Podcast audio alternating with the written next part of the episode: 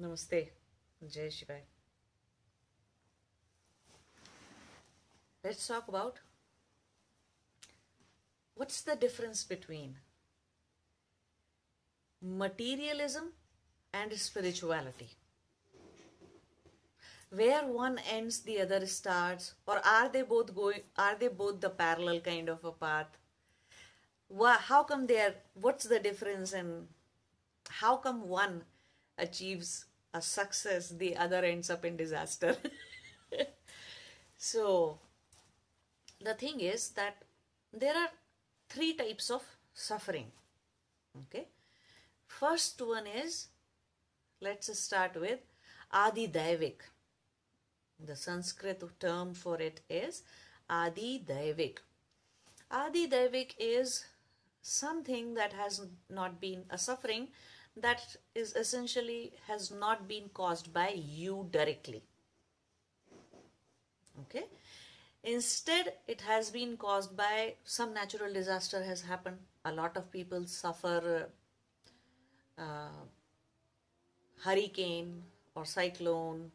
A lot of people suffer flood or fire happens in their life, in their house, or bushfire somewhere.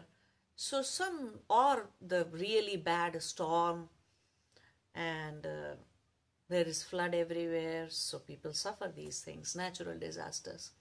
So, all kinds of natural disaster, as well as a lot of people suffer the being possessed by some other spirit or some other bad thing, bad stuff. So, spirit possession kind of stuff and uh, ghost stuff, haunted houses. Some people consistently go to a house and they, they don't even know that it was haunted, but there is a very special people, those who will go and live there. Not everybody gets that kind of a house even when they are looking for. So you see these kind of things which are not directly caused by you which are in lot of things in lot of ways you can say that they're out of your control you don't control them natural disasters that are happening you have no control over them yet you may suffer them right so that kind of a suffering nobody wants that kind of a suffering so people try to live at safe places, right? Build safe houses. Um, they are careful and mindful about uh, fire here and there. People have smoke alarms in the house. So we are trying to save ourselves from if there is a bad weather or a storm warning, people don't drive because they are trying to save themselves from the Adi Daivik kind of suffering. And a lot of, of effort is made. You get you you buy your house insurance. For what purpose? Same thing right? You don't want your house to be uh, wrecked by hurricane or cyclone or you don't want your house to be on fire you don't want your house uh, stuff to be stolen. So you take house insurance and you know if you are living in a flood area then there is a flood insurance. If you are living in a bush fire area then there is a, a special fire insurance on top of that. So if, why are you doing all these things? Flights are cancelled you don't travel and you stay at home when it's hail or storm or anything lightning or anything bad that is happening outside. Because we all want to save ourselves from adi daivik kind of dukkhas adi daivik kind of suffering. This is first level of suffering. Second kind of suffering is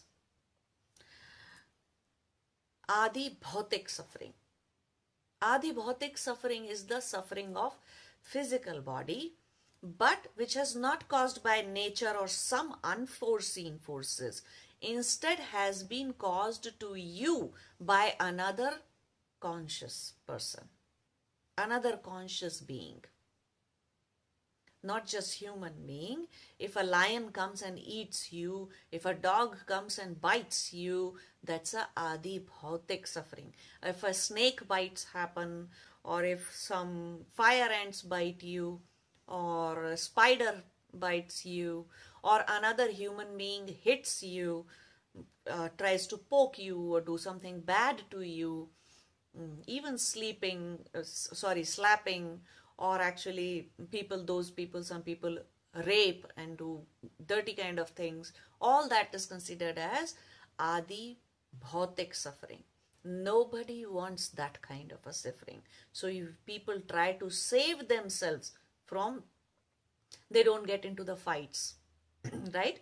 Nobody wants to visit the areas, sorry, areas where thugs are living, goons are living.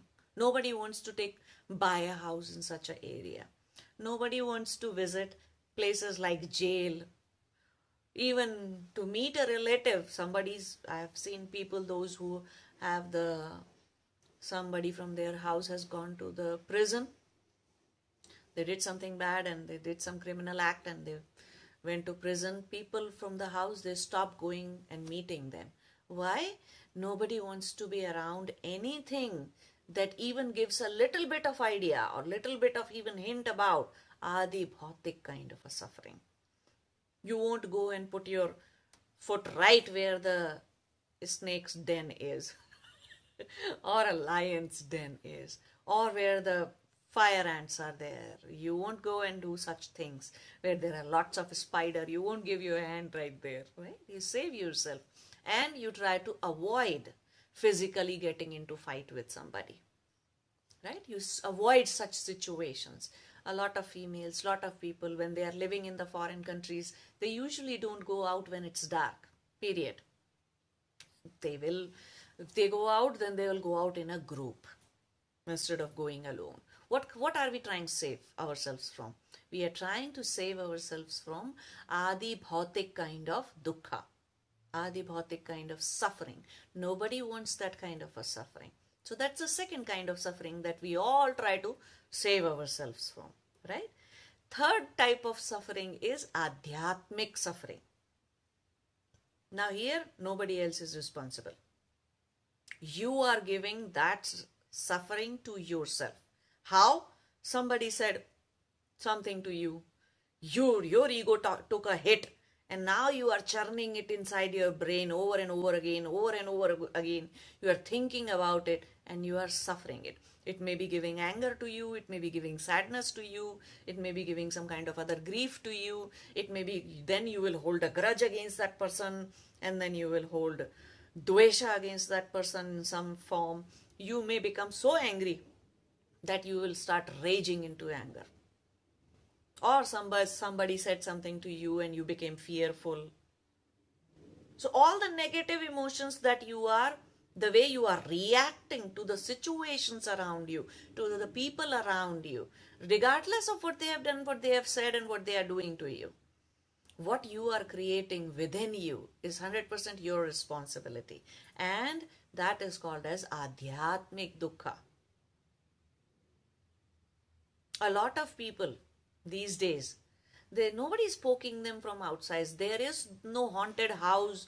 Ghosts even don't have a place to live these days. Spirits are all gone.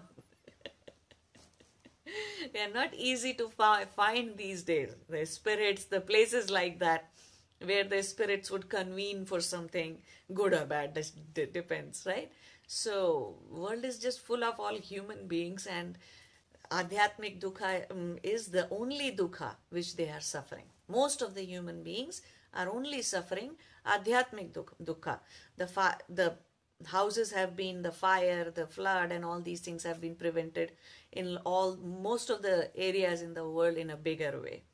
And hurricanes, cyclones, there are enough weather forecast, enough warning time and stuff and if you are sane enough you will stay home. So you can save for a lot of people have never seen flood in their life. A lot of people have never seen hurricane in their life. A lot of people have never seen bushfires or the forest fires in their life right? They may have seen it on the tv in the movies but they have actually never have been evacuated from those areas in the life so the world, all these things, the Adhyatmic Dukkha, the Adi Bhautik Dukkha and Adi Daivik Dukkha, all those these two types of dukkhas have been taken care of from a large. The law enforcement is very good, and uh, especially in the Western countries, law, law enforcement is good enough that not everybody gets hit by a thug or a goon or a local bad person or any criminal or anything. So It's not that, that big of a problem. Major problem is people suffering their own emotions. People giving themselves some suffering. So now, forget about spiritual people separately and let's just think of everybody as a human being, right? So all human beings are trying to remove, trying to prevent themselves from these three types of sufferings. Isn't it?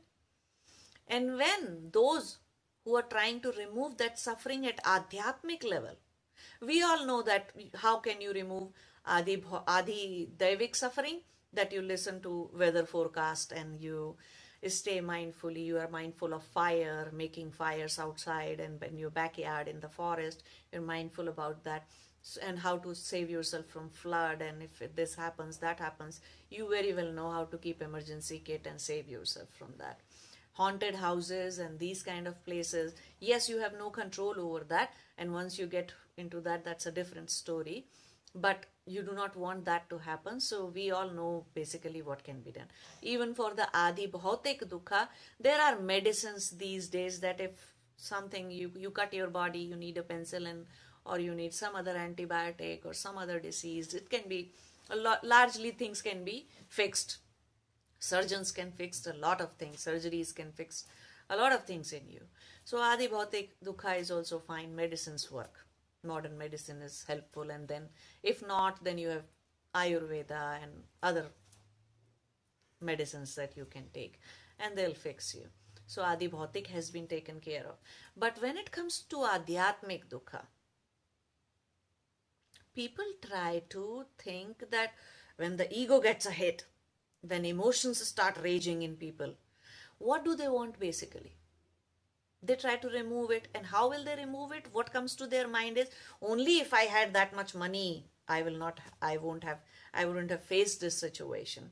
Only if I had power and authority, I wouldn't have faced that situation. Only if I had more respect in the community or more authority in this um, business or in this office or in this corporate world, I would have fixed this thing. When you get over that, power, money, sex, sleep, food, when all these are covered, then the adhyatmic dukkha is, oh, only if I loved somebody and somebody else loved me back. And the same person loved me back. So you see, ad- removing adhyatmic dukkha is going into these kind of levels. So then life becomes all about love, finding partner, dating, and trying to find a life partner because they will remove that kind of a dukkha in you, right? You're trying to save yourself from that kind of a dukkha. And even when they find the partner, after two years, if they marry or do whatever, after two years, they are back to zero again, back to square one again. And then they start thinking, oh, she or he doesn't love me anymore. It's all about kids. It's all about house. It's all about family. It's always about something else than me. We don't have love anymore. Then they start seeking, again, they are seeking love but they start seeking outside marriage, outside relationship, or some other partner or some other thing. If they, even that doesn't work, then people go for drugs, go for uh, alcohol, or some other kind of nonsense, crazy thing. What are they looking for? Does it ever ends? Where does it ends? Even if you find the most loving partner in the world, the moment you convert it into a relationship, it's gone it turns bad, it turns sour. And if even if it doesn't, then there is an everyday emotional story, right? I won't eat without you. Why have you eaten without me? Why, where did you go? Why didn't you call me? You didn't even wish me birthday. You forgot that today was our anniversary. This and that. And the story goes on only these three three dukkhas everybody is trying to remove a difference this is and in the ways that people are trying to remove these three dukkhas when it's the way the way i explained to you right now is that it's the materialism way, material way that you look for power, money, sex, food, sleep initially to remove all your dukkhas. You look for authority, you look for respect, you want to command, you, your ego should be satisfied. And then you look for money, more money, more money, more money, more houses, more cars, more resources. Then you look for better sex from this person, from that person, from this way and that way. And then finally you look for, you want good food, you want to eat 10 dishes, you don't even know your intestines are crying, your stomach is crying when you eat that many dishes.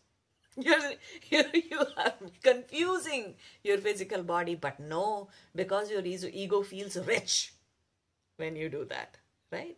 When you are drinking a really nice water, very, very pure water from some fountain that the bottle says, then you feel rich about it.